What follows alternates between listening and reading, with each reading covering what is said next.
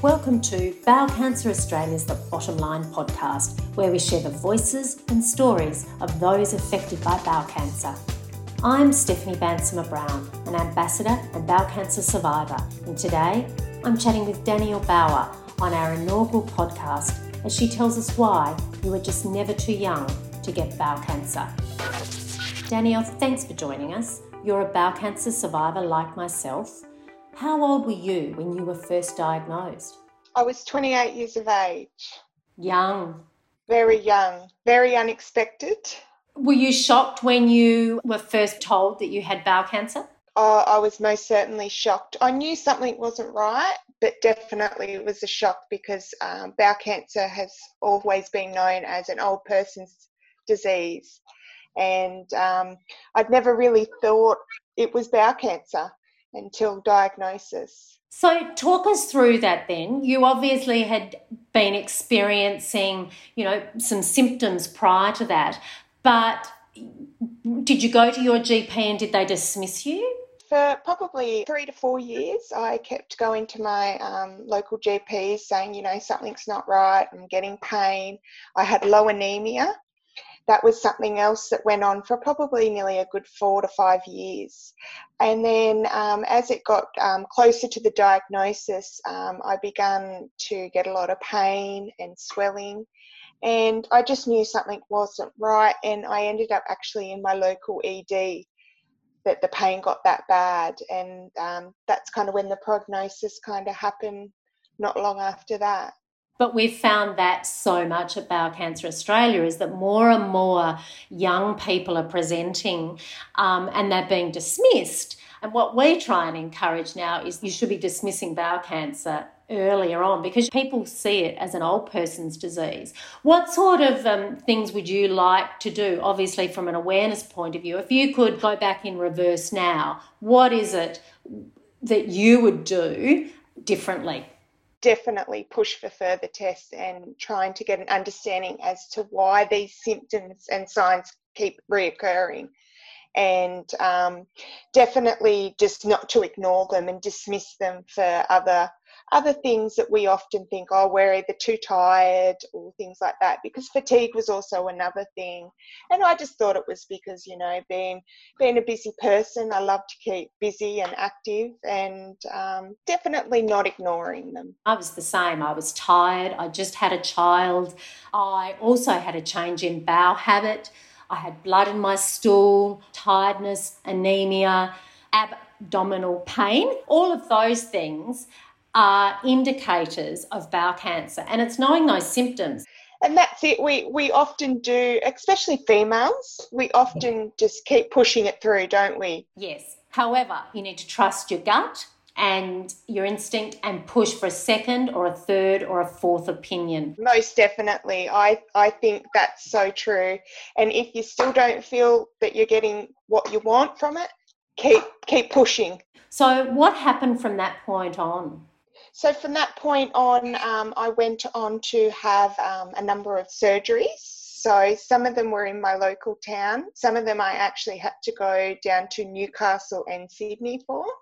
I also had six months of chemotherapy. I had a peritonectomy and I also had intravenous chemotherapy with Professor Morris in um, Kogarah in Sydney. So, a fairly intense regime for you at such a young age. You were stage four. How do you feel about the fact that it took so long for the diagnosis to transpire?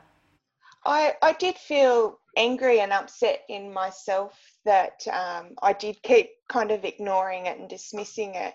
But I also feel sometimes, even doctors sometimes think that it is not a big thing that you know bowel cancer is under 50s and i really think we all need to be educated around the signs and symptoms of bowel cancer so that we're catching these things earlier because in the long run it's better for everyone Correct. It's better if we're not clogging up the health system with diseases that can be prevented by simple tests earlier. Yes, I fully agree. It's it's um, it's definitely uh, you're seeing it more and more, and if we can yeah catch it while it's early, as you said, it would stop the healthcare system being so overrun with um, people with this disease. You seem like you're a very bright and bubbly person.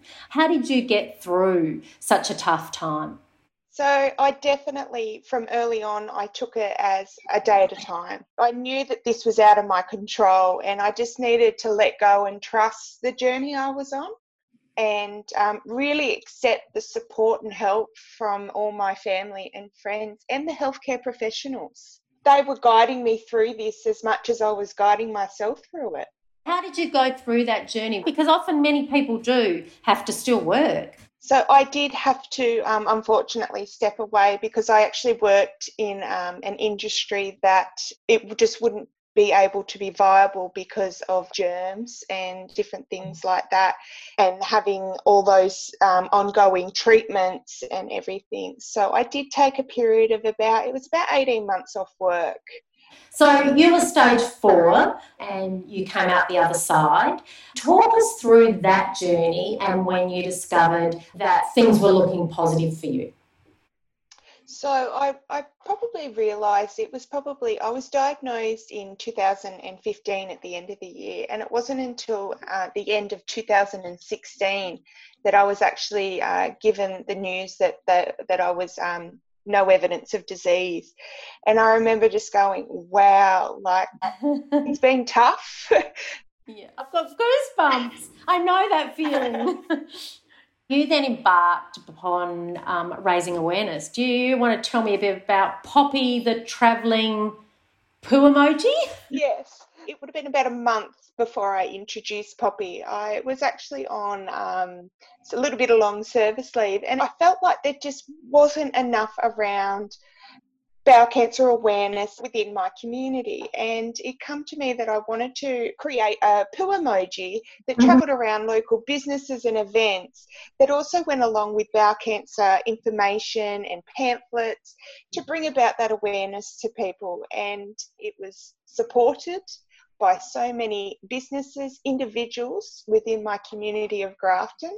And I cannot thank them all enough because it allowed other people to talk about bowel cancer and contact me with issues that they have had. What did you do? You travelled her around and did people start talking about poo? Yes, they did. So it was that little bit of an icebreaker for people where they were able to ask questions if they wanted.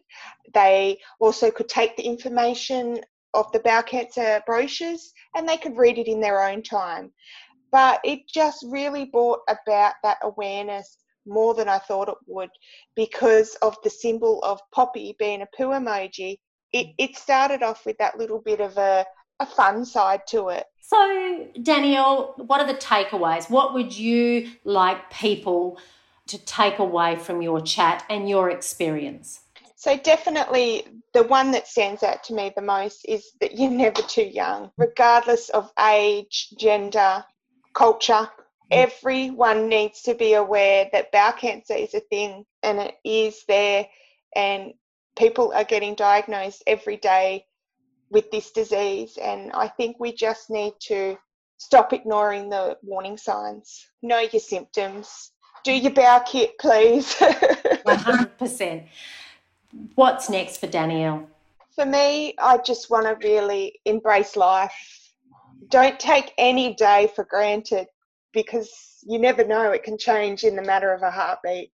And I just want to enjoy life. I want to travel, see the world, and just do things that make me happy. Fantastic. Dannielle, you are a wonderfully courageous human, a true inspiration, and from one bowel cancer survivor to another, thank you for sharing your journey and thank you for helping raise awareness of bowel cancer and for Bowel Cancer Australia. My pleasure, and thank you, Stephanie, for your time. Thanks for listening to the Bottom Line podcast. To find out more about bowel cancer, or for support, or simply to donate, please go to bowelcanceraustralia.org.